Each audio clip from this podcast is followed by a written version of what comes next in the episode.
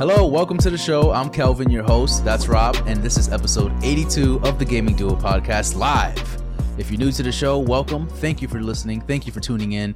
We are the podcast that discusses the latest gaming news each and every Friday at 7 a.m. Eastern Time. However, we're trying something a little different now. So it is Wednesday, and we are recording this live. So if you're watching this right now, we're live streaming. If you're hearing this, still at your normal Friday, 7 a.m. Eastern Time broadcast. So yeah, cool. Want to support us? You can do so by heading on over to your favorite streaming service, Apple or Spotify, or by going over to thegamingduopod.com and leave us a review.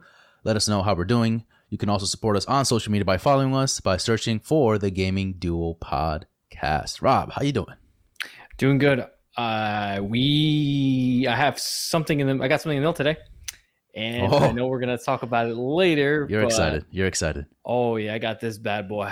Oh, look at that beauty. Wow. Look at that beast. I could even see the reflection of you in there, my screen. Wow. Did you get the same one as I did? Or I didn't see it. You did. Attaboy. I love it. I love it. So the case is massive. You have to, man. You just have to. Something like that with such a huge investment like that, you just have to kind of go all out, you know? And it's a Steam Deck, by the way, for audio listeners. I just showed my Steam Deck. So yes, I forget about that sometimes. You showed his deck, ladies and gentlemen. We finally saw Rob's deck. Now, Rob, a couple things. There's been it's weird because for those that don't know, and we're gonna probably mention this today, but we're gonna be recording from now on Wednesdays. So you know everything's gonna be the same on your end. You're gonna listen to the podcast on Fridays, 7 a.m. Eastern time, but we're just gonna record a day before, so that way it just helps us a little bit more to kind of fine tune things a little bit and just gives us a little bit more breathing space. So just to let you guys know, get you guys in the loop. So in case something happens like on Thursday or something, like we completely missed it, obviously for that reason. Yeah, it was a little much. We were editing everything like on Thursday nights, and I was just like, that's a little bit of kind of too close of everything. So this, like you said, gives us breathing room. For sure. Couple things, Rob. I I'm mentioning this because I mentioned it to Chazzy, and he wanted me to talk about it on the pod. But I did get LASIK surgery. Yeah, which is why I have my glasses on right now, more definite than usual. Because I mean, if you guys see, he looks like a monster. My eyes are bloodshot red right now. I just want to go a little bit on about that process because it is an interesting thing that not many people go through that procedure. So yeah, I decided to do LASIK surgery. My eyesight is terrible or was terrible. And so I, pulled the trigger, did it, set the appointment up. I went in, it went into the room. It felt like an OR room sort of, right? Lay down, and immediately they started putting eye drops. And again, I kind of knew the logistics of like what was going to happen. I knew it was going to be a quick procedure. It's like 10, 15 minutes in and out, boom, bam. Now they put the eye drops on. My eyes are numb. I'm laying down. And so all of a sudden this machine comes towards me. Mind you, I'm blind because I don't have my glasses on, right? So I can't really see. Everything's fuzzy. So this machine comes towards me, and now I knew about the clamps too. So they're going to clamp my eyes. So they started with the left eye. They use these clamps to like keep my eyes wide open. What I didn't know was this, whatever it was, whether it was a machine, it like suctions your eye.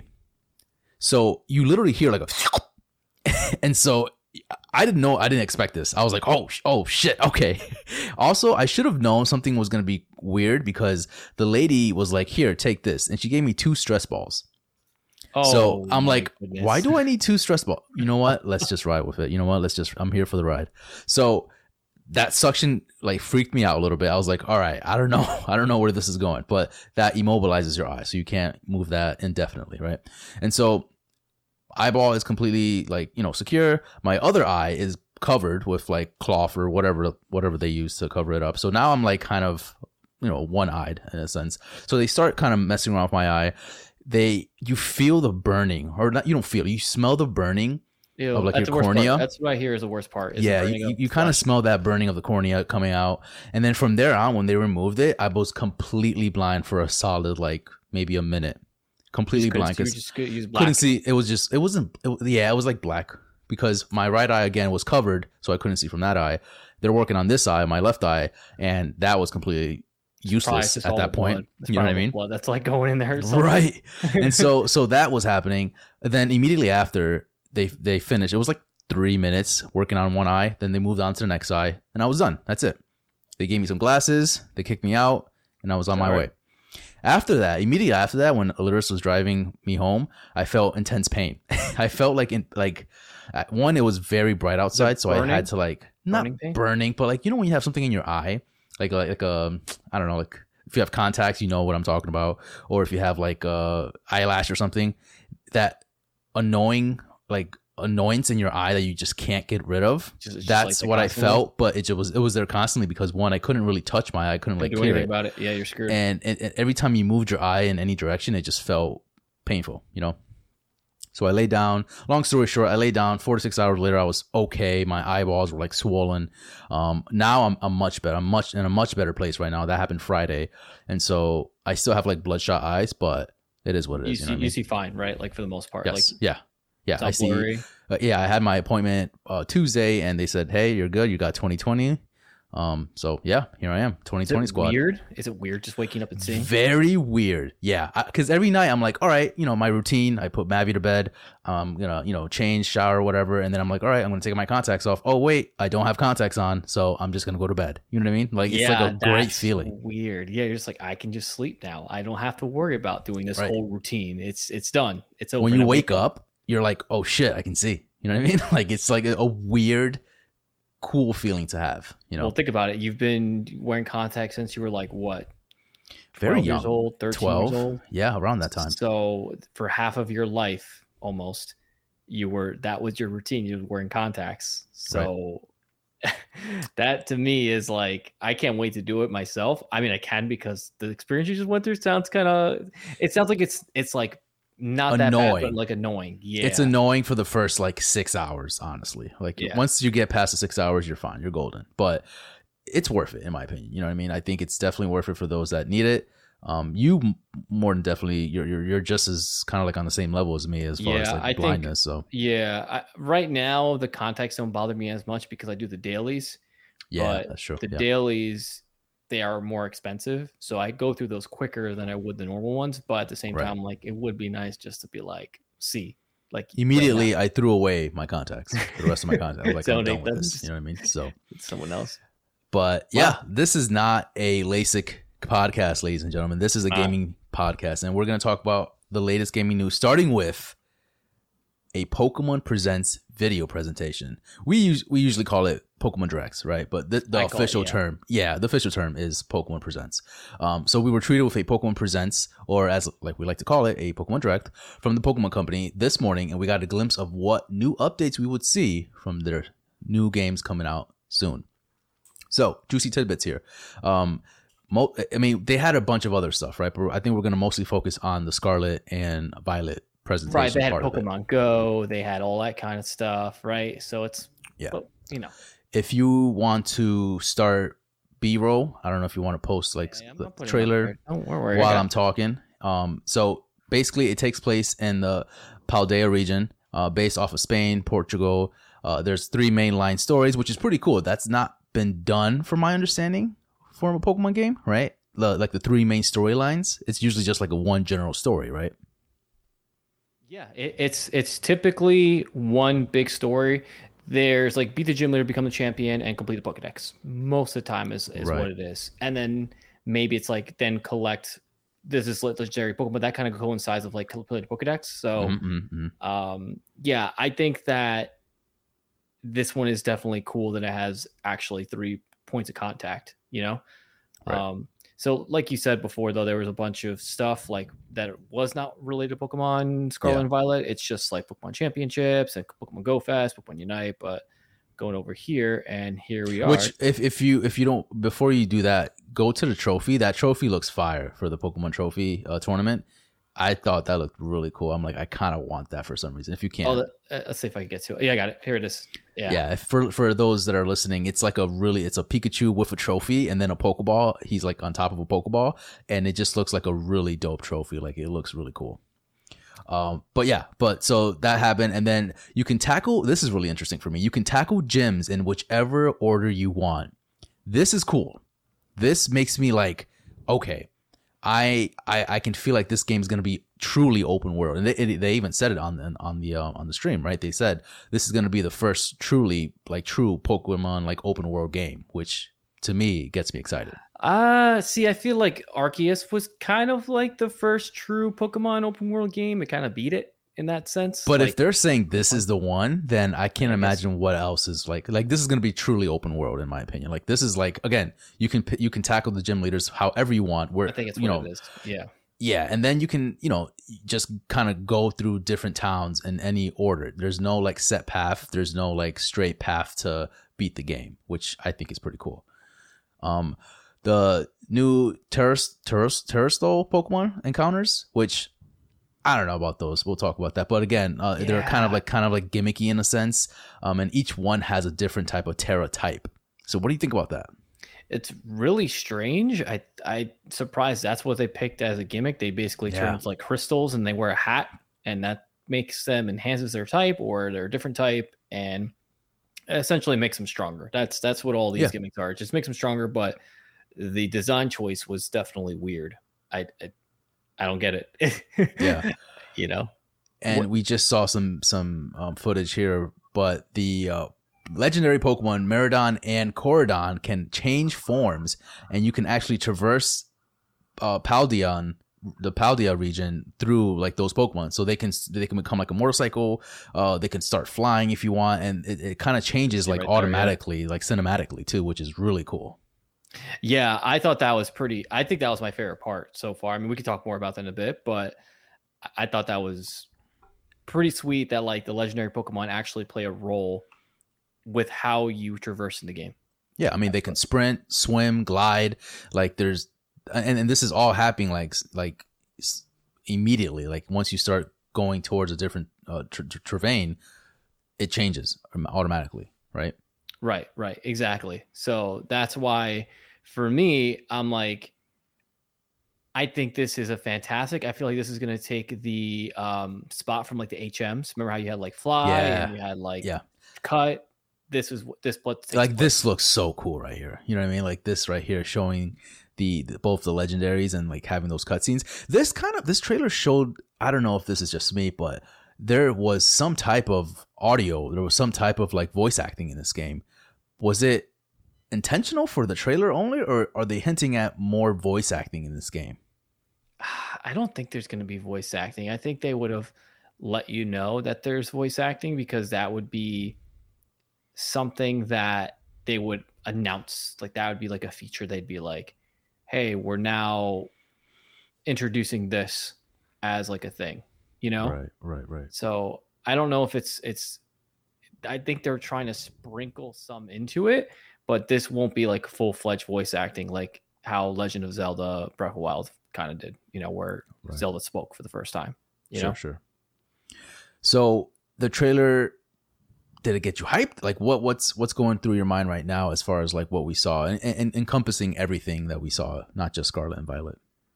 I think the direct itself was expected, right? I knew it was going to do the Pokemon Go. They were going to do the EX Masters. They were going to do all of that stuff. And everyone watches it for the meat, which is the Scarlet and Violet announcement. So did we get a lot more information? Yes. Did they not go in depth with the actual new Pokemon? I feel like they should have given us more than the three they showed. I think they showed three new Pokemon. I'm can you show us more Pokemon? Because that's the point of the game. It's we're trying to capture. We want to know what the new ones are. Mm. So that's how I feel. That was one section where I was kind of lacking. And they said there's going to be a lot of customization with the clothing, but I didn't really see it in the trailer. So I want to see what that looks like. Because I'll be honest, I don't really like the character design for the new Pokemon trainers. They kind of look I don't know. I'm not a big fan. How you feel about them? I don't mind them. I think they're fine for how they look. I think they definitely look cool because they have better animations. Everybody in the game looks like they have a better polygon count. They have more just animation to each character's movement, which I like a lot. Do me a favor. If you can go back to that trailer for a second, if you can. Can you pull up? We're going back to Pokemon Unite, because there's a wild ass Pokemon that I've never seen before, and I don't know if it's new or not. What do you mean? Like this swole pork, this like swole like mosquito. Buzzwole. Yeah, you're talking about Buzzwole. Can we see that guy? Yeah, because I've never seen him. Is he new? No, he was in Pokemon Sun and Moon. So there were a bunch of Pokemon that were from like outer space, and they were called Ultra Beasts. So they were basically Pokemon from a different dimension. And that was one of them, is Buzzwole. So he look at him. Look, yeah, he looks insane. Look at what he's doing to these poor Pokemon. He looks like he ate like Dwayne Johnson. Like it just looks insane. He just slam it on. I do not. That looks intimidating as hell, dude. I would not want to fight that Pokemon. That's his name, though. Is Buzzwole? It's amazing. I mean, he's a bug and he's swole. And can you imagine seeing that in real life?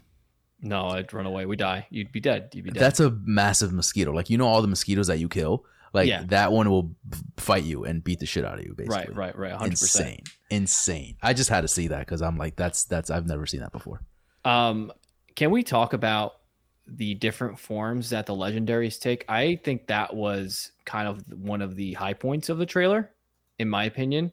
I don't know how you feel, but it's like motorcycle and then the gliding and all that. I just thought that was something that was, they did a really good job with that. So if we're looking at this here and new forms, like this is their normal like on feet form, right? They're just chilling, and they have the ability to both turn into Mirror or Koraidon, which is the red one for Scarlet. He doesn't actually turn into a bike, he just sprints, he just runs, right? Whereas his chest looks like a tire, like the wheels, right? It looks like it could look like a motorcycle, but I get what you mean. Yeah, it says it may look like a motorcycle, but it uses powerful legs to run on all fours. That's cool, though. That's really cool. Right. And then Miraidon actually turns into a motorcycle. Like his throat, and I guess that's what it says. Miraidon explodes by generating energy in its tail and throat. So he actually turns into a motorcycle. He's no longer a penis in my eyes. No, he's not. No, he redeemed himself. He redeemed himself 100%. The swimming build / aquatic mode for both of these is actually really cool too. Like basically they turn into like Miraidon turns into a jetpack or a jet ski, and Koraidon is like swimming. Like he's actually like a swimmer, which is sick. I think they did such a fantastic job. Like this game is going to seem like it's going to blend a lot of the older generation games, but a lot of mixture between the Pokemon Arceus type of gameplay, right, as well as Pokemon Sword and Shield, which I like. It's kind of blending all three of those together and then making this like beautiful baby Pokemon game that everyone kind of was hoping for from the beginning. Like we kind of hoped this was Arceus, we kind of hoped this was Sword and Shield. I think this is gonna be it. I feel like everyone says that, but I'm like, I think this is it. I think this is gonna get me one. Like I'm already super hyped. But two, I think it's going to incorporate all the cool stuff that the previous games had and make it into one game. You know, the traversing part is exciting. Just look at the little detail here. It's like this guy, Koraidon, floats by making its throat into a flotation device. So now that tire that we saw on him that we thought was a tire, it's actually doubling now as what he uses to float in his swimming form. So just like the attention to detail that they're giving these new legendaries, and I hope for the new, I mean, the Lechonk. Lechonk, right? Like, yep. That's our homeboy. Like they picked up on these small things. Like that people know that they love Lechon. Like that's a thing. Right. So the Pokemon company is doing a great job at really, really honing in on what people like, right? And then finally, we have the gliding mode, which you basically get to fly around in either a freaking jet or a mythical Pokemon. Right. They got me, man. I mean, this looks really cool. I think if they keep adding these cool elements and the story beats are really like catching on, I think this could be one of the best, if not the best Pokemon game that we've played, so far. So I ask you this question. Now that you see both, which version are you going to be getting? Scarlet or Violet? I don't know. I think Violet redeemed himself for sure. I think that layer of detail, like you were saying, of how the character is able to use like a kind of like their throw as a flotation device is pretty cool. I think there's just so many cool features or just like nuances that you see in this trailer that I'm like, huh, you know what? I don't think either one is the wrong answer. There's no wrong choice here. They're both equally. It's nice that they actually picked two reps for these that are equally cool. It's not like one is cool. You know, they're both equally as cool. Like you said, can't go wrong with either or. It's makes it hard now because I'm like, which version do I get? Right. We haven't even touched on the 4-player co-op, or is it 3 or 4? Is 4. It's 4-player. 4-player. Yeah, that's cool. I mean, again, that's something that's never been done before. They kind of also added the gimmick with the Pokemon, of like capturing the Pokemon. What was it that Sword and Shield did before too? With the raid, like, the raids. Correct. Thank you. Right. That's also in this game as well, which, you know, I'm not knocking for it. I think it's fine. I don't hate it. I don't love it either, but I love the 4-player co-op mode. I think that's going to be really cool. I think that'd be cool to like live stream, you know, you and I can just play and just kind of capture Pokemon together and just kind of see how that is, or we just play together, grab a couple other buddies and just enjoy, you know, the world. I'm really interested to see how this world turns out to be, like how fleshed out it's going to be. Is it going to have these character developed story beats, you know what I mean? Or is it just going to be, you know, a couple NPCs, you just talk to them, they give you items here and there, give you Pokeballs here and there, and you just kind of go through the directed path that you need to go? Or is it going to be fleshed out where like you can talk to people, do side quests? Maybe I'm thinking a little bit too much of it, but can you imagine? I can imagine. I mean, I think that's what they're kind of gearing towards. It is almost like an MMO kind of feel where you could just like kind of come in and go. I think it's what people want. Pokemon does this at a snail's pace. They will eventually give what everyone wants, but they're going to do it extremely slowly, which is what they're doing. So the next phase, I think Legends Arceus pushed the envelope quite a bit. I think that allowed them to kind of like test the waters and see how people enjoyed like the true open worldness of things. And now they're like, okay, people like that. Let's incorporate into all of our games now. So how confident are you in the 4-player co-op to work? It's Switch, so not that confident. I'm hoping, man. I'm really hoping that does work. Can you imagine? That'd just be fun. Just to hang out with your buddy and just play in the same world. Imagine you could be the game with a buddy. I know it's not possible, but just think of those things. Like those can be implemented in the future. And I think that is what they're trying to strive for at some point. Again, like you said, you said it perfectly. They go at a snail's pace and they listen to feedback, but they put them in and they implement it when it's, you know, at their pace and when they think it's convenient. So it's just a matter of like waiting to see what we can see from this game and maybe future games, because this right now looks like it's going to be a hit. Yeah, I 100% agree that it will be a hit. I think it's going to sell very, very well. Chazzy, you are right. It is going to be extremely mediocre, I think, just because of the online. I'm talking about the online. I'm not talking about the game. I'm talking about the online itself. It's going to put down the dampen, put a dampen on the whatever whole thing. So gotcha. Regardless, I'm going to have a fun time. Last thing I want to talk to you though. What do you feel about the new gimmick, the Terraform, whatever the fuck it's called? You're here for it. You're not here for it. Like, is it just like, do you think they should just stop with the gimmicks? Like what? I feel like at this point, they're just throwing things to see if it sticks. Right. And to see if it's like really something that people want. But like we said before, like they don't ever keep a gimmick.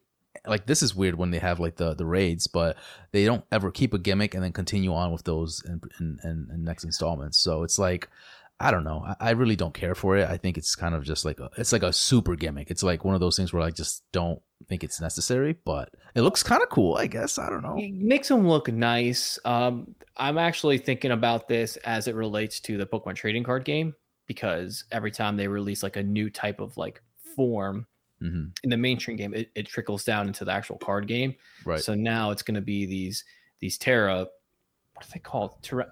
Terrastal Pokemon. Terrastal, like, yeah. So again, someone just said like they just put on hats, like, which is what it is. Like, they just put on hats. And they look like crystals. Cool. Whatever. Unless there's a meaning behind it in the story, then maybe I can see it being kind of cool. But if it's just there to be there, then I'm not about it. You know what I mean? Also, can we talk about the new Pokemon, the bread Pokemon? Oh my god, what's his name? The yeast Pokemon, whatever the fuck it is. Fidough, whatever his freaking know is. Oh my god, he's adorable. They're knocking it out of the park with these. I love bread. I'm just saying right now. So if I saw that Pokemon, just be careful. All right. I'm gonna show him. I might put some butter on it, you know, and just fucking. What's his name? Oh my goodness! I think it's here we go. It's I'm gonna put it up screen because it's so adorable. It's Fidough.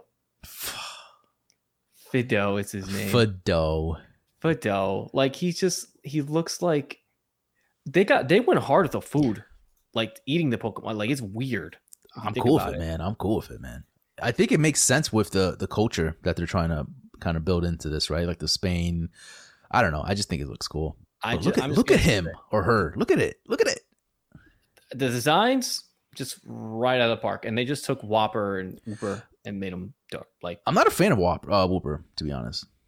Never been a fan, period. But yeah, now but he just looks the same except brown. Like literally, it's all they did. They just said, "Oh, make him brown," and I think his fins are a little different. But sure. But they're doing a good job with the design so far. I think. I think this might be the best yet. Speaking of doing great with designs, Rob, let's talk about news number 2 here. This is all about you, man. You finally got your Steam Deck, and now you're gonna tell us exactly what you think about it. Okay, so I did a little opening on IG earlier to show you guys what it looks like out of the box. I got the 512 gigs model, the same as you. I know you did one impressions video or walkthrough. I think it was episode 80, I want to say. And you actually got to play around with it. So this is it, right? Beautiful. And it's beautiful. Look at that. So first impressions of it was, I was like, this thing is fucking hefty. Like that's number one, that's undeniable. You're actually kind of surprised at the quality from Valve because you're like, wow, this is pretty cool, right? Like this is well made. Sure. Obviously installing and going through, signing into everything, pretty easy. You're learning a new OS, like you're learning a Steam OS and stuff like that. That was a little bit like, where does this go? Right. Getting to the desktop, I wasn't like super intuitive at first. It was like, how do you get to it? But you have to hold down the power button and then hit switch to desktop. I thought you could just click the Steam button. Unless there's numerous ways to do things, which that's what I started learning too. Like if you wanted to go to desktop mode, you just click on the Steam button and then go to power mode and then go into desktop mode. You don't have to like hold down the button. Yeah. So first things, I'll start with the good. Okay. The thing is great quality. It feels amazing. I think you were a little too harsh on the buttons up here. But that's because there was just not much for me to nitpick. You know what I mean? Like that was the only thing I could really nitpick. Yeah. So I think everything wise was pretty good. First game I downloaded was Devil May Cry 5 because I knew you would. Yeah, because it's easy. It's a good game to test frame rates and performance. Yep. So download that, and it was weird. Weird in a sense, not even control wise, just playing it on a handheld felt weird. I'm like, it almost felt like I shouldn't be doing this. I shouldn't be doing this. It felt like naughty. It felt wrong. And I'm like, this is meant for my PC, but I'm somehow playing it on this little screen and it's working. Like as you're playing, your mind is like, exactly. Like my mind's exploding. And I'm like, how did they do this? How did they freaking... Now, I will say I had everything at Ultra, but there were some points when I was in a part where there was like a lot going on. You could tell things were slowing down a little bit. You could tell it was like, okay, like maybe tone it down for this part. Yeah. So it is great, but if you are playing like super heavy, fast-paced parts of games, you might see a little hiccup there. But other than that, gameplay wise, it was fantastic. One thing I did note is that because that game is meant for a console, right? It was made for console and was made for a handheld. Sure. How close you were to the screen, it felt like that was like my issue with it. It was like it felt like I was either too far away or was way too close to me. Really? Yeah, and it could be just because it was like a third-person game. I'm sure first-person shooters might be a little better with this just because it's all what you're seeing in front of you. Where if a third-person game, it was a little... you could tell. I don't know if it's just a camera from Devil May Cry. I have to test more games out to make that assumption, but that felt a little funny to me. Sure. Better Life, don't have anything to say about it yet, just because I haven't played it long enough. Right. Have you tried MultiVersus on it? I have not yet. Devil May Cry is the only game I've played so far on it. Okay. A couple of things I don't like right off the jump. Okay. You see this bezel here? Like, this is all bezel. Yeah. They could have like made that a little real estate. Yeah, they could have made you a little more real estate. They could have made it more like kind of like how the OLED is. You know what I mean? Like it's a little thinner. Like thick bezels shouldn't be a thing anymore, in my opinion. Yeah, I agree. Again, nitpick. The fan does get loud. Mm-hmm. Mm-hmm. Yep, it gets loud, and when it's going, it's going. I'm like, what is that? Like, oh shit! It's my fucking it's my Steam Deck. Holy crap! Yeah, it does. The speakers are incredible. Yes, I didn't mention that. Yes, go ahead, go for it. Yeah, and the speakers are so good. You don't need to put on headphones. Like, you feel completely wrapped in the experience when you're playing this. It's not like the Switch where if you're in a loud place and like there's stuff going on, you can't really hear it as well, and they feel like more cheap. These don't feel like cheap speakers. They feel like premium speakers are into this whole thing. Yes. So they did a really good job with that. Sorry if I'm going on a tangent here, but no, please do. Yeah. Please do. I want to know exactly. So far, we're in line with everything. You know what I mean? So far, it looks like we have kind of like the same impressions. What do you think of the OS? What do you think of like just like how you navigate, how things kind of click, and how everything works and functions? So Steam OS just seems fine. It just seems like the Steam that you go on the app and you look everything. Everything seems intuitive, easy to find. It tells you these are your games, but these are the installed games. I still have to work out the cloud feature of how I can like stream games. Have you done that yet or no? From Xbox? No, from Steam. Oh, like just doing it remotely, you mean? Yeah. I have not. Do it. I dabbled with it with Sekiro, and it worked for a little bit, but I didn't really play with it too much. And then after that, I told you I can't play Sekiro for some reason. I still can't. So I don't know. Yeah, we'll have to fix that. But yeah, so that was, I was trying to figure out how to do it, but I couldn't do that. Yeah.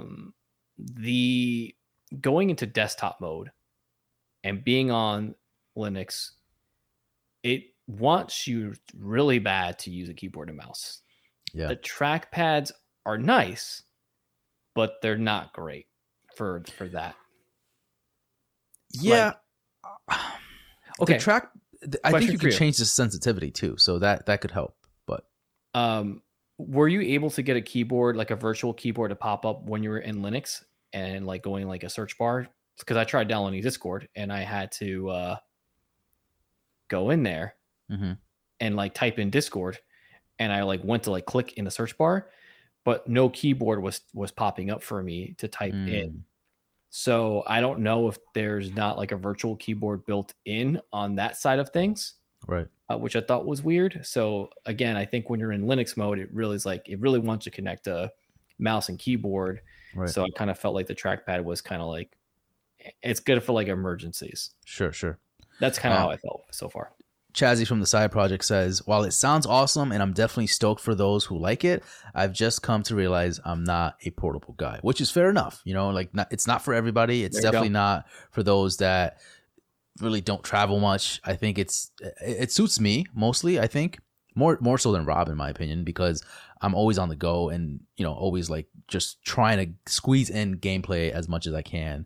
And this helps because if I have 10-15 minutes at home upstairs while the baby's sleeping, or you know, if I'm like by myself for a little bit, I can definitely like play and enjoy those 15-20 minutes. You know what I mean? So right, it's a little different when you have a 2-year-old right running around and you can't just like zone out and play a game. Like this is the perfect couch console for you because you're able to actually get games in. But again, Chazzy, for you, I don't know if this is necessarily the best thing if you don't play. If you're looking for a couch console, I would say this. Like, I don't see myself really taking this a ton of places. One, that was my next question for you. Yeah. So go. Well, I was going to say, how do you see yourself using this? Are you going to use this on the couch mostly? Are you going to travel with this? Like, how do you see yourself using this? So I'll answer that, and then I'll answer Chaz's question. So I see this more as like I'm on my couch if my girlfriend watching something, putting on, spend some time, and I want to play a game. I can pick up, play the game real quick. I want to go outside, enjoy the weather. I can go on, you know, outside and play this. If I'm going to like a weekend trip to a friend's house or something like that, or a little trip, I can take this. But like, if I was like, I'm going to a different country in a couple of weeks here, and I don't feel comfortable bringing this with me because I don't want to lose it, because it's portable. Don't get me wrong, but look at the size of it. Like, this does not fit in, like, this is going to take a huge section of your baggage. Right. Like, look at the case. It's a monster. It's humongous. So like, just think of that fitting into your bag. It helps that the case has a handle. You know what I mean? It does have a handle. Yeah, I think, is it like super portable? You can bring it everywhere. Technically it could. Yeah. But I think it's better suited as on the couch. For sure. Yeah. So here. I don't think it's really well suited for, keyboard and mouse type games. That this trackpad is not going to work. It's just not going to work for that.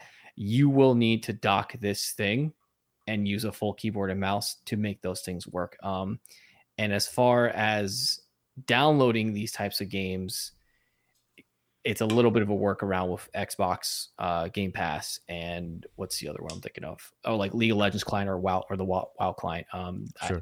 It's not like a plug and play where you just download in it, it's good to go. There's a little tinkering involved to do those things. So if you're really integrated into the Steam, like you have a really huge Steam library, I say this is perfect. But if you're really more of a WoW player, it's not a great WoW machine right now. Right now. Yeah. And in my case, I don't have the library on Steam quite yet, but this definitely makes, there's a gnat literally in my face and I want to punch it, but I can't. The Buzzwole. Yeah. That's what it is. It's trying to beat the crap out of me. So I don't have a huge library on my Steam, but this entices me to make one. This entices me to buy stuff more. I'm more inclined to buy stuff on my Steam account because I'm like, hey, I can take these portable if I wanted to, you know? So I'm like, all right, well, do I want to play God of War on Steam? Like, do I want, you know what I mean? Like, do I want to play that, or do I want to, there's so many things that I want to play. One of the other, I forget the name of the podcast. I'm drawing a blank right now. I apologize, but they mentioned to me, I posted something on Twitter like, hey, I definitely want to play as a fox. Like, you know, and I was referring to the Stray game that we played recently. And I'm like, I want to play as a fox next, like make it happen, right? And then one of the podcasters that we're cool with, they were like, hey, there's already a game out there. It's called Endling. And so I checked it out. There's a demo for it. And I'm like, oh, so I played that on my Steam Deck. And it's kind of cool. It has like this... Tunic, Kelvin. Tunic. There's a game called Tunic. You can play as a fox. Yeah, but... Super Lucky Tales? But I wanted something more inclined with what Stray was doing. What Stray is, yeah. You know what I mean? Yeah. Like, just be a fox and just like... mess around and just kind of like wander around. This one was closest to what I wanted. It's more of a cartoon 2D style, but it was pretty cool. I liked it. I thought it was pretty fun. I might purchase it at some point. Wasn't there like a black and white game? Yeah, I thought this was it, but it's not. You're a deer and you're a wolf or something like that. Yeah, I forget what it's called. I don't. The game is. It was shown in one of the showcases earlier this summer. Yeah. If someone knows, let us know. But yeah. So again, those are cool things that I'm like, oh, I can try this out, play it, and then, you know, I have it on my Steam Deck and I can try it out at some point, you know, in the future. But yeah. So far, your views on this seem positive. Everything so far seems pretty cool. Like you enjoy what you have so far. Yeah, it's one of those things where you want to, like, you know, you're not unlocking the full potential right outside the box. Like, yeah. It's not like when you get a Switch, it's like, boom, it's done. It's, you know what you're getting, that you play games on it. And that's pretty much it. This, there's so much to unwrap with it. Like, there's so many things you can tinker with, so many emulators you can put on it. Like, the possibilities, it's a PC. It's literally when I was literally like playing Devil May Cry, it says saving to your PC. Now it's like, whoa, this is literally, so it's a very jarring console. Probably the most unique one I think I've ever owned. All right. And I'm happy if you get a chance to get it. I think if you really do. Again, for me, if you have a giant Steam library and you want something that you can play on the bed, play here and there. Again, the battery life does suck from what I'm hearing. It's not the greatest thing in the world. So it's not going to be your travel companion. But I think that this is a nice alternative to a gaming laptop too. Cool. Right. So also one last thing. I don't think the $400 version of this is worth it. No. I don't think you should buy it. We talked about it. Yeah, no. It doesn't make sense. That. Yeah, no. if you're going to purchase this, purchase the middle tier or what we got, which is the third tier. Yeah. SSD is everything. Like the other, no way. So that's it. Yeah. Well, something's going to happen this weekend, Rob. It's going to be Evo 2022. If you're listening to this audio style, then definitely Friday it's already happening, because on Friday, August 5th, Sony starts their first ever Evo hosting, like, in-person event. So Evo is happening this weekend. And just to remind you guys that Sony acquired Evo back in 2021. So this is very interesting. This is their first time that they're doing this in person. They did this last year as a live streaming event, but this is the first time because of COVID, obviously. So this is the first time they're doing this in person. Sony's official Evo Lounge is set to cover all events happening under one live stream channel. So for those that don't know how Evo works, there's a lot of different Twitch channels that encompass most of, like, what's happening. So there's like a Street Fighter one, you can kind of watch that, or there's other different channels that you can watch depending on what's happening, depending on the schedule. I think what Sony is trying to do is encompass it all in one streaming channel, so that way you can just watch what's happening, and it covers all the events that's happening. So that's pretty cool. And then this is a straight from Sony quote, "A live show detail dedicated to covering all the competition's exciting events and content. The show is hosted by players and competitors who live and breathe the FGC. Viewers will be able to stay updated with the latest at Evo and watch exclusive content that won't be available elsewhere." So from what it sounds like, we can expect new announcements from Sony's official live stream from publishers and developers such as Arc System Works, Warner Brothers Games, Capcom, SNK, and Bandai Namco Entertainment. Rob, so far, we have some more information here, but so far, what do you think about this? I think it's a good move on Sony to have something like this. People love these fighting games. I mean, this kind of reminds me of, like, the Olympics, kind of like all these things happening at once, all of these different fighting games. And I think it's a nice, like, break from the esports, like, League and and Valorant and stuff like that. Like, this, the fighting games are really cool, because watching a fighting game is way different to me than watching something like a League or like a Overwatch. It's just like you're rooting on that fighter, you know what I mean? So, like, for me, Smash, like, every time I'm watching someone play Smash, like, in a tournament, I'm like dead, like, locked, I'm like in it. Like, we're so passionate about Smash too, but all of these people are passionate about all these different fighters, like Street Fighter, Mortal Kombat. Exactly. So so speaking of that, so they're going to be broadcasting this both on YouTube and Twitch.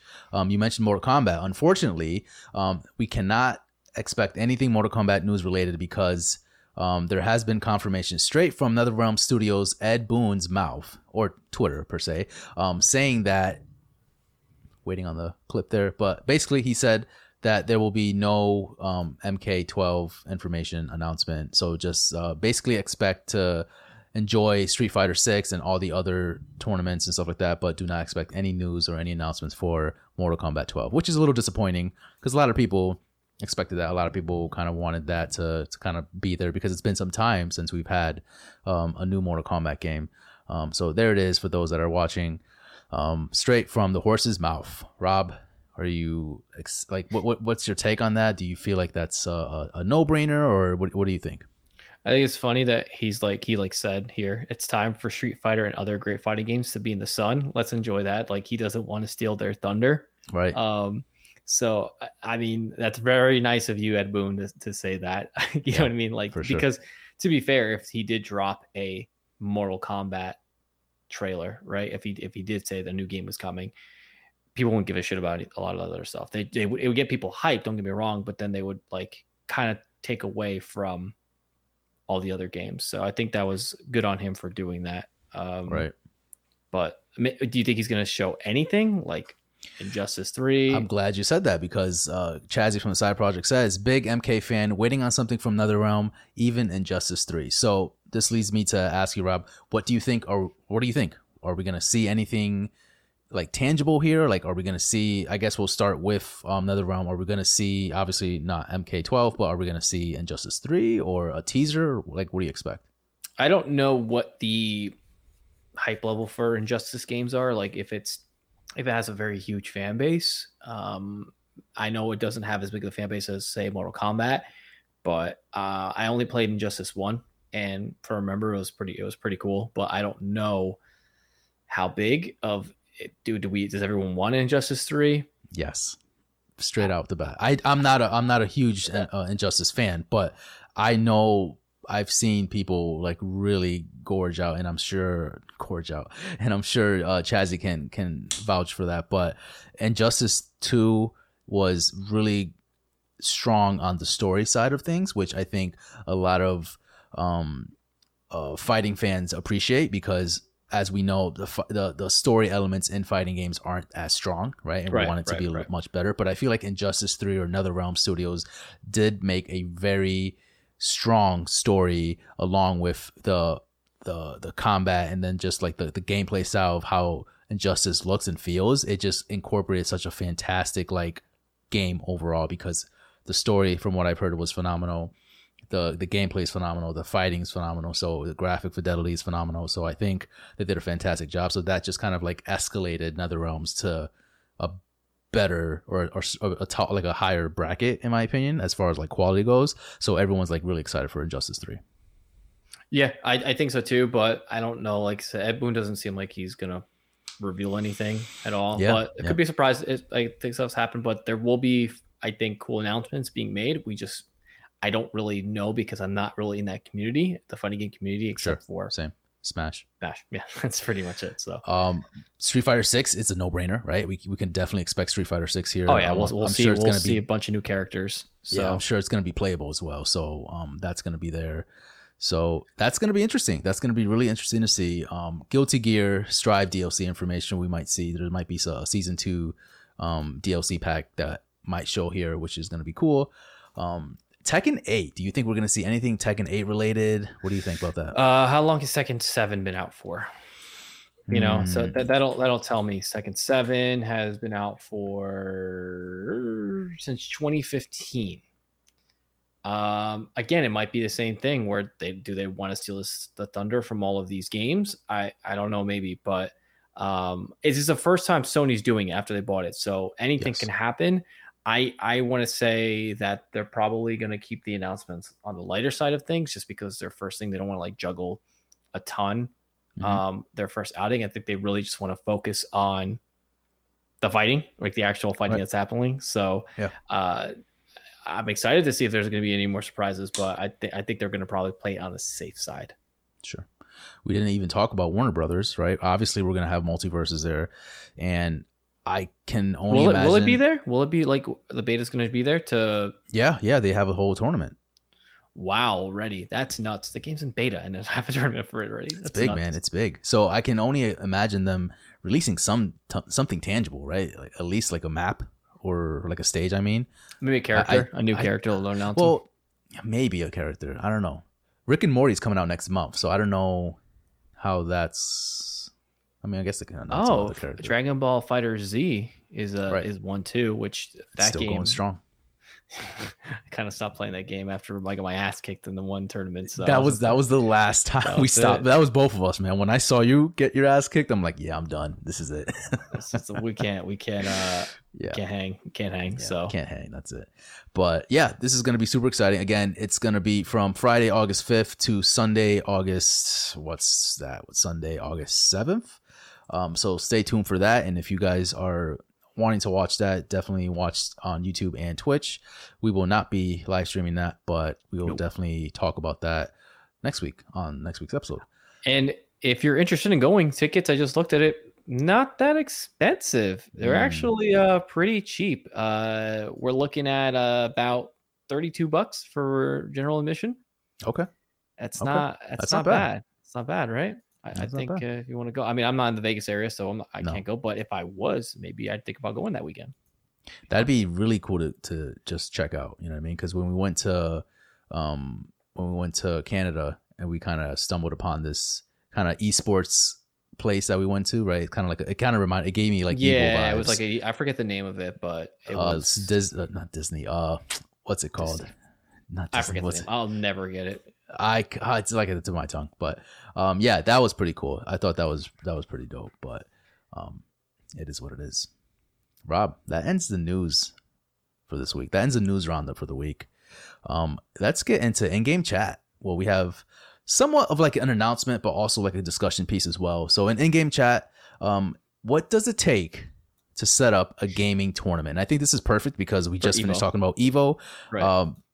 We also kind of hosted, we hosted a gaming tournament as well for Super Smash Brothers a few years back when it first came out, 2018.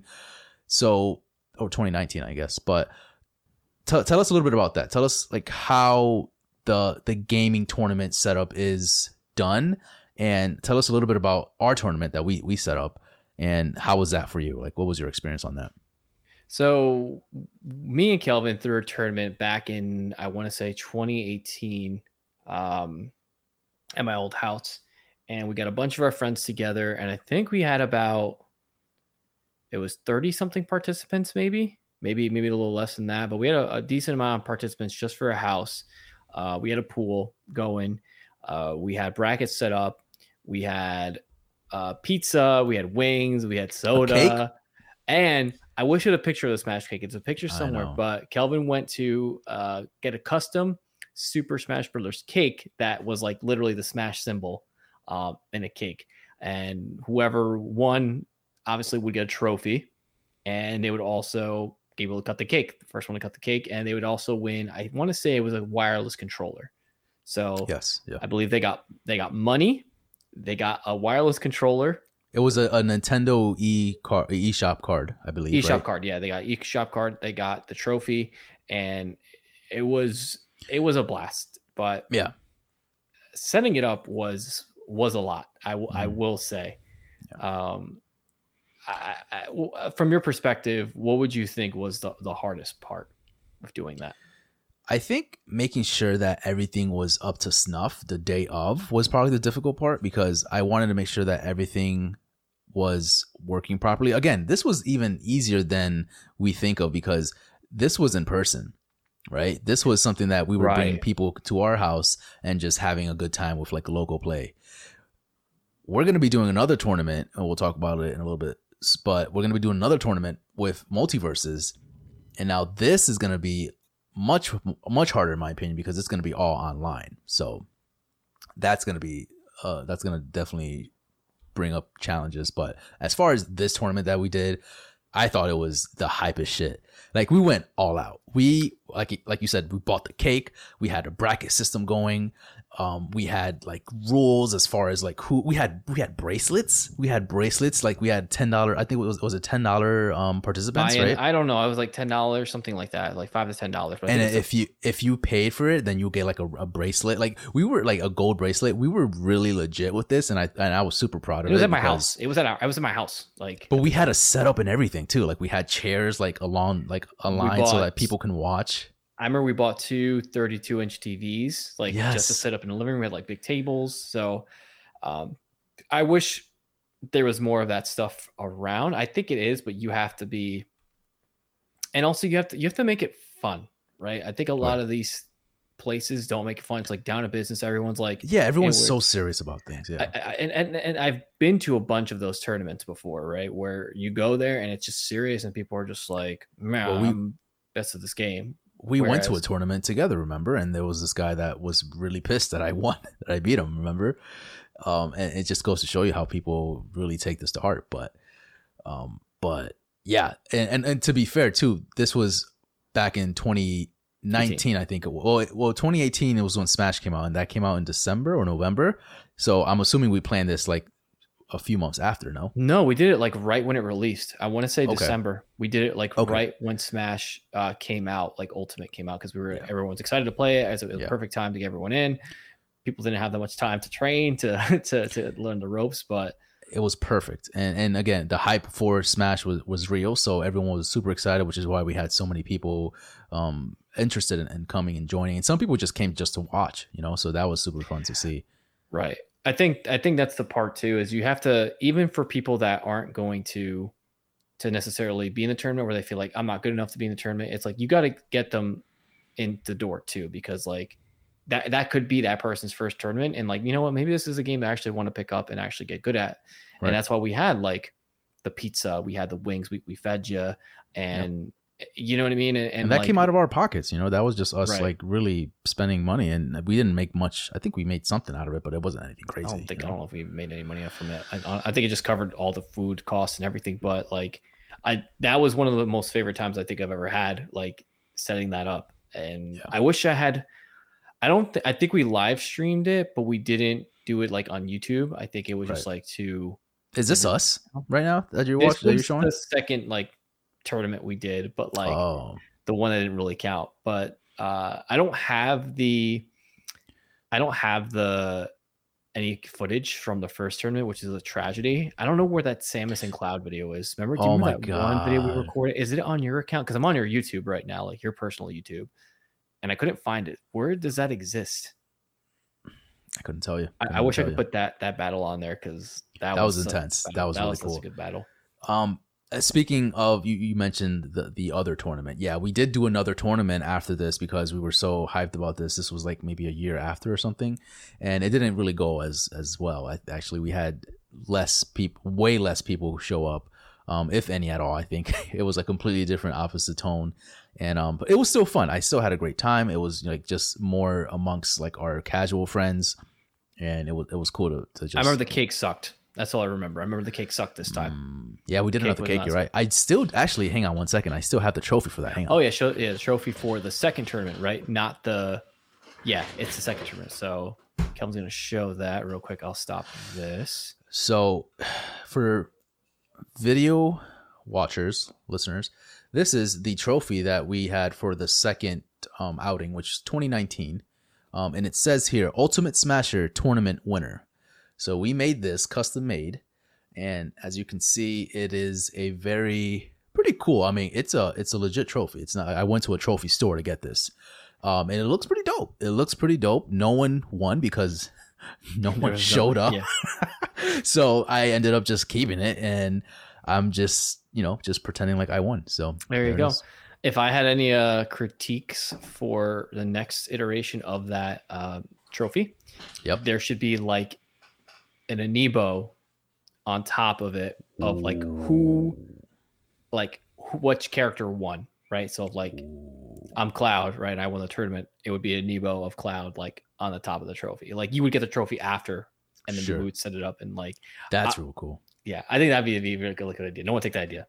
Yeah, don't do that. Now, so that was the hassles that we've had with it. I think it kind of went smooth overall. Everything went smooth. It was just a lot. There to was like never, put together. Yeah. Everything really went smooth again. And this was 30 people, so almost again normal tournaments I feel like are 64 people at least, right? For like the big ones, right? But for just this, I think it wasn't too bad getting everyone together, setting up the rules, and everyone's. I mean, the point of it is to have fun. And that's what we did. We had a fucking blast. So 100%. Now, this next tournament that we're doing, we're also doing it in collaboration with Genre Geeks, which we had on our previous episode, if you guys check that out. And it was a great time talking to them about MultiVersus and everything like that, which, funny enough, I listened to their episode for this week. You can check it out. And they were talking about MultiVersus. And they, I think it was...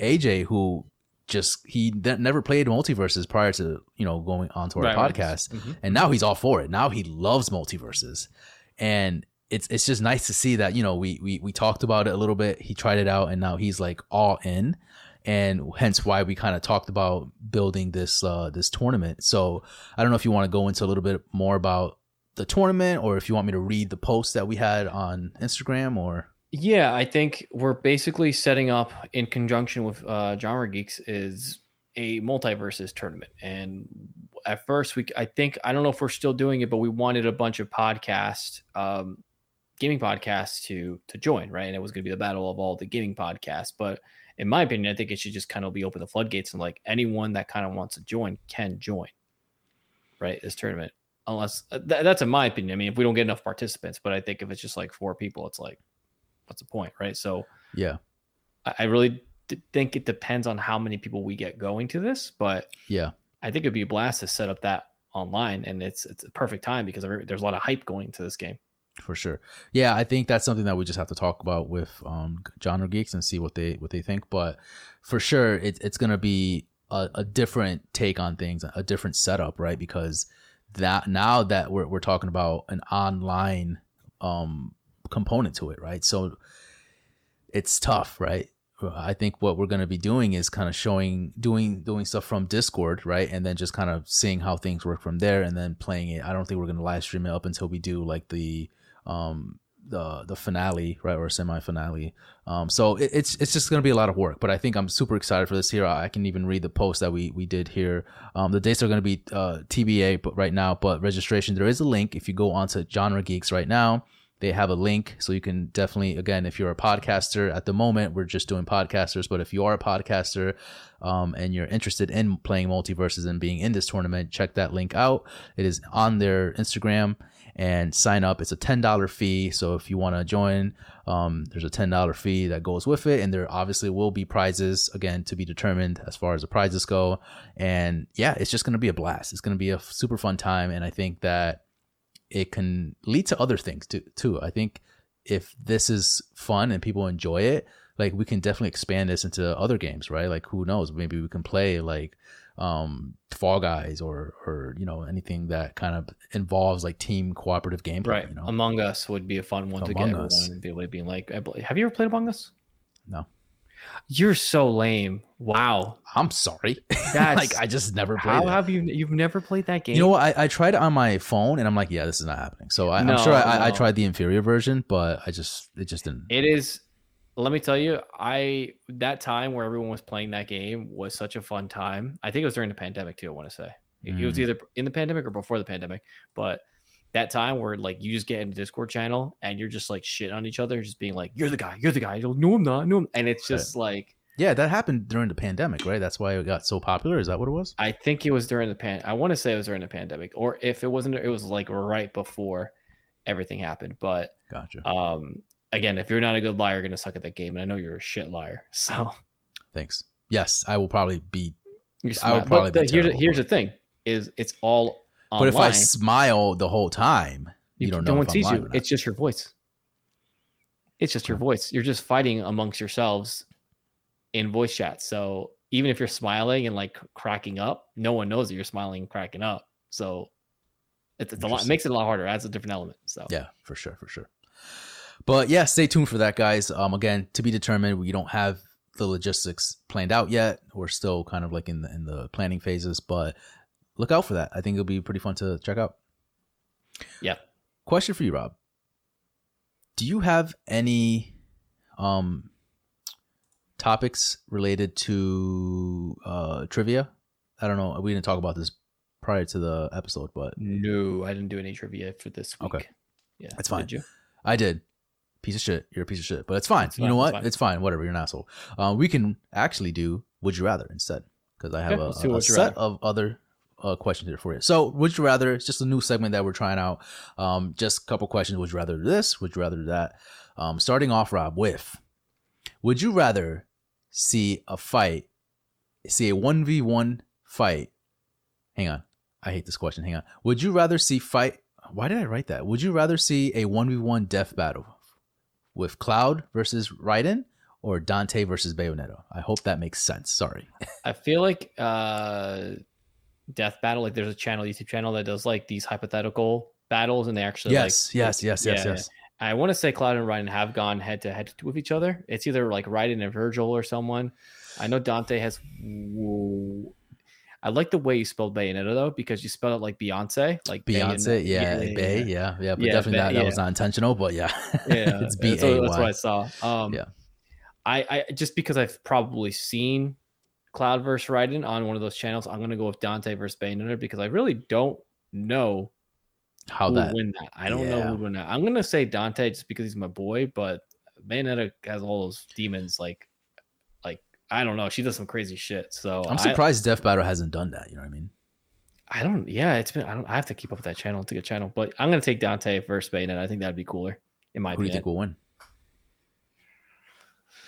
Dante has destroyed demons that are massive. It goes both ways. Maybe Bayonetta takes the cake because she has a shit ton of demons to help her, where Dante is just kind of like him and that's it. Sure. I'm probably going to say Bayo just because of the arsenal she has. Okay. Because of the demons. If the demons weren't helping her, then I'd say it Dante all the way, but she's got demons to help her. So I would probably go the opposite route. I would probably like to see Cloud and Raiden face off. I think it'd be a majestic ass like fight. Like there's just so much. You wouldn't see anything. They'd be moving so fast that you would. Right. I think it'd just be so cool. Yeah. Yeah. And I think that's what I can imagine seeing Raiden like cut through like a fucking building and just see like ridiculous things that you would just be like, what is happening? You know what I mean? I think Raiden would probably be the winner in that fight just because he is a cyborg. So even if Cloud did land a ridiculous blow on him, you got to remember from Metal Gear Solid 4, this man fought a Metal Gear Solid Rex with no arms.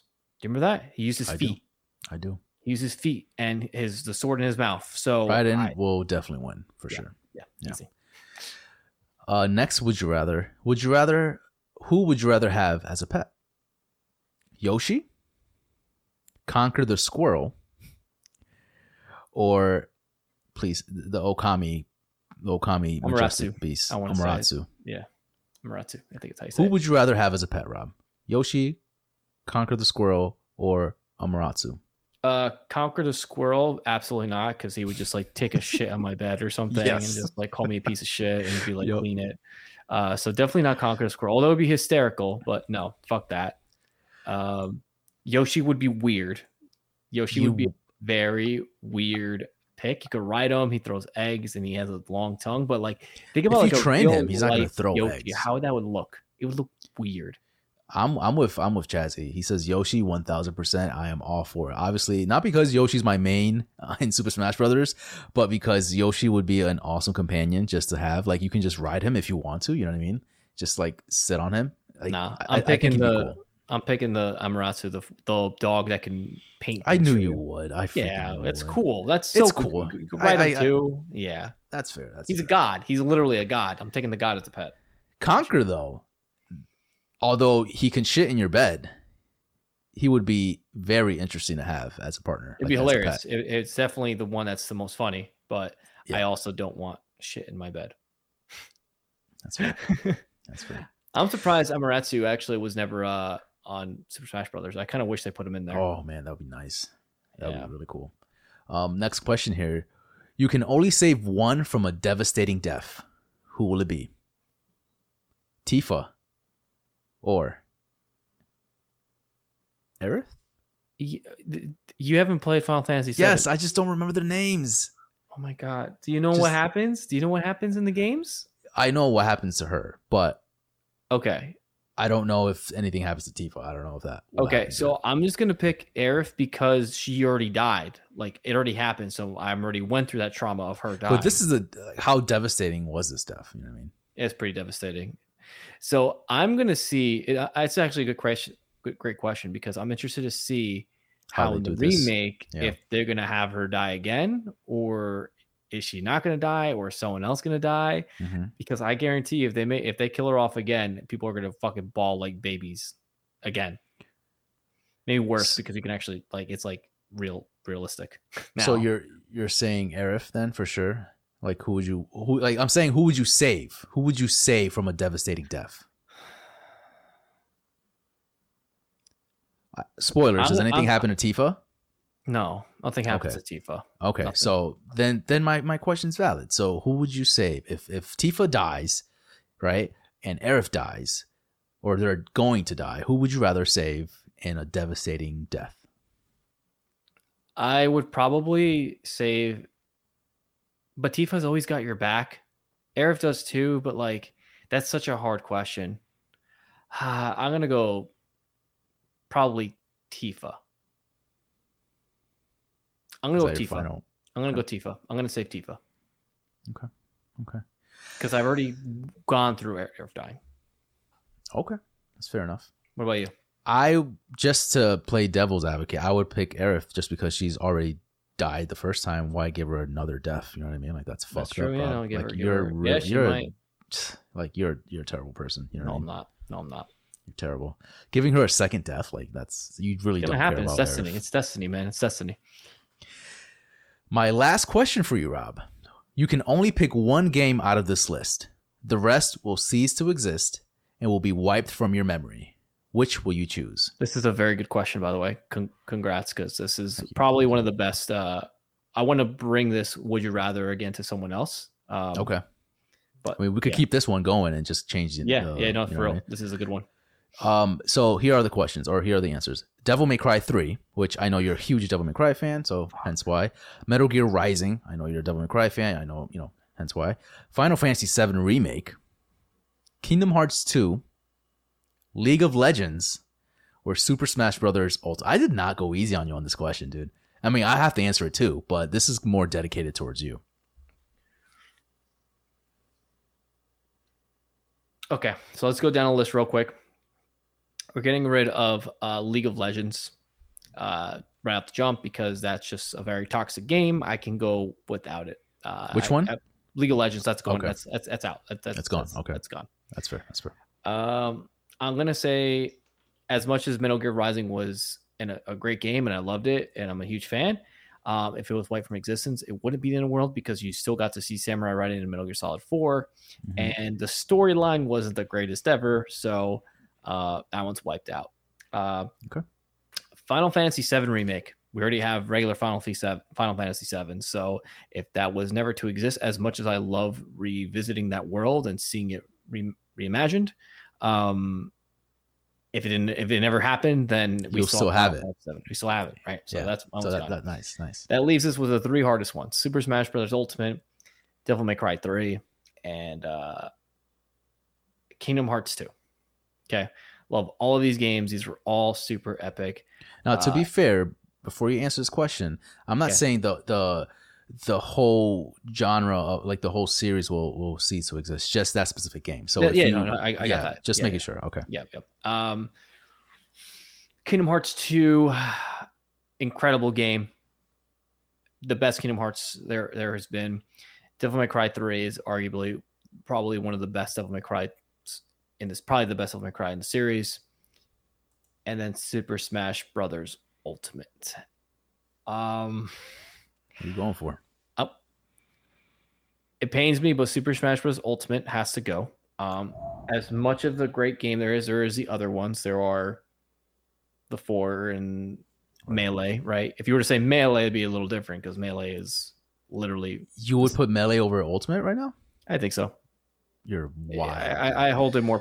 It's you're more crazier than AJ saying MultiVersus is better than Smash Brothers. You're crazy. No, Melee is 100%. That's like the game that I like grew up with. Like that. That's arguably Ultimate's a better game. Obviously, but that's more nostalgic. That's why it's nostalgic. That. You know, like that's. I hope. I don't know. It's a weird place. So Ultimate's gone. So now it comes to Kingdom Hearts 2 and Devil May Cry 3. I'm surprised Kingdom Hearts 2 is still on your list. I feel like you would have taken that out. I mean, I know you're a huge Kingdom Hearts fan like me, but with this list, I felt like it would have been lower on your tier list. I want to say I'm going to probably get rid of Kingdom Hearts 2 over Devil May Cry 3, and I'm going to explain why. Kingdom Hearts 2, probably the best Kingdom Hearts in the game. The problem with Kingdom Hearts 2 was the storyline, which just got insane with the nobodies. Right. It just was too much to follow. This person got a nobody, and it's incredible game. But at the same time, like the storyline started getting wacky. And at the time, it's like, as a kid, you're like, what the fuck is going on? You know? Mm-hmm. And then we also have the other one, Devil May Cry 3, that was like the first time I've played like a game that really challenged me, because at the time that game was extremely hard. Mm. And it just like the brothers battling and just that scene of just like them both on top of the tower, just like sword fighting. I'll always have that. Remember, that's like embedded in my head. I'm like, when I used to live in the Bronx and I picked that game up and I put it in my PS2 for the first time and I saw that scene, I was like, yo, this is so sick. Incredible. And yeah. I can't let go of Devil May Cry 3, fortunately. Wow. You're that. I mean, I knew you were a Devil May Cry fan, but you are the Devil May Cry fan. It is the first game I installed on my Steam Deck. Yeah. Fair enough. That should have told us the answer right there. All right, Kelv, close us out. Which one are you wiping out of these? I'm wiping Devil May Cry 3. I'm sorry. I love Devil May Cry 3. You're not Devil May Cry fan. You're not a huge one. I get it. Metal Gear Rising. You got it. It's out. It's out. Buy League of Legends. Yeah, like get the fuck out of here. Yeah, you know what I mean? Like the whole thing could cease to exist. You know remake what I mean? Is gone right now. Remake is gone. Yeah. So remake is gone because you made a fair point. You know, the original one, if I ever wanted to play it, I can still do that. So it comes down to Kingdom Hearts 2 or Super Smash Bros. Ultimate. I know which one you're picking. You don't know me, Rob. You don't know me. You know what I mean? This is tough because, as some people may know, Kingdom Hearts is one of my favorite games of all time, alongside Metal Gear Solid. Super Smash Bros. Is really up there as well. Persona, another one. I should have put Persona. But so it comes down to nostalgia, right? And don't get me wrong, like Super Smash Brothers is definitely like one of my favorite games of all time. Wow. But cease to exist, right? So if Super Smash Brothers Ultimate was gone, I can still play Super Smash Brothers. Okay. Just not the Ultimate version. But you will never ever get to live that memory of Sora joining Super Smash Brothers, and I kind of have both there. You know what I mean? So that's where I'm getting like really. I'm gonna have to pick Super Smash Bros. Ultimate because that encompasses everything. Kingdom Hearts and encompasses Super Smash Brothers, which has all the characters that I love and adore, and it is one of my favorite games of all time. So. Buy everything else. I can live with Kingdom Hearts 2 not being there, although it was phenomenal. I have Kingdom Hearts 1, which is still a gem, and yeah, Kingdom Hearts 3 was okay, but not. Yeah, really it's not well. Like that Kingdom Hearts 2 level, but yeah, 100%. I think no matter what you pick, you can't go wrong because it's your game. You know what I mean? Right. Like that's the game that you have the most attachment to. But ultimately, that was the best question, hands down. Like, thank you. I tried. Yeah. Folks, if you guys want to be a part of this show, please let us know. You can definitely sign up for the Gaming Duo Podcast by joining, going to the gamingduopodcast.com, filling out our guest form, and becoming a guest. You could definitely do that. Thank you guys for joining us. Thank you guys for listening. Again, we're trying something new out. So we posted this on Wednesday. We're going to be changing our recording time for Wednesdays, but rest assured our episodes audio versions will still be out on Fridays. So tune in for Friday's audio version. And yeah, this has been fun. I kind of enjoyed doing like the whole live streaming and it's really fun. Yeah. Well, again, we're in a testing phase of like, this is a new thing for us. So if things change, don't worry about it. Like, we're just throwing shit at the wall. But yeah, this is fun. And we got next week. I think next week we'll have a new guest. We will have Sean Carson, I think his name is. Yes, his last name is Carson. And he is a artist / illustrator, and it's going to be a lot of fun getting an artist on the show. Yeah, and we actually met him over at Comic-Con, so that should be interesting. We bought a couple of his right behind pieces. You is the Samus print, right? Yes. There it is. There. And I will switch my camera up a little bit here. And if you can see there, that is a Super Smash Brothers print from him. So just an example of his art. For sure. Well, guys, thank you guys for listening. Thank you guys for tuning in. And we'll catch you guys next week. Adios.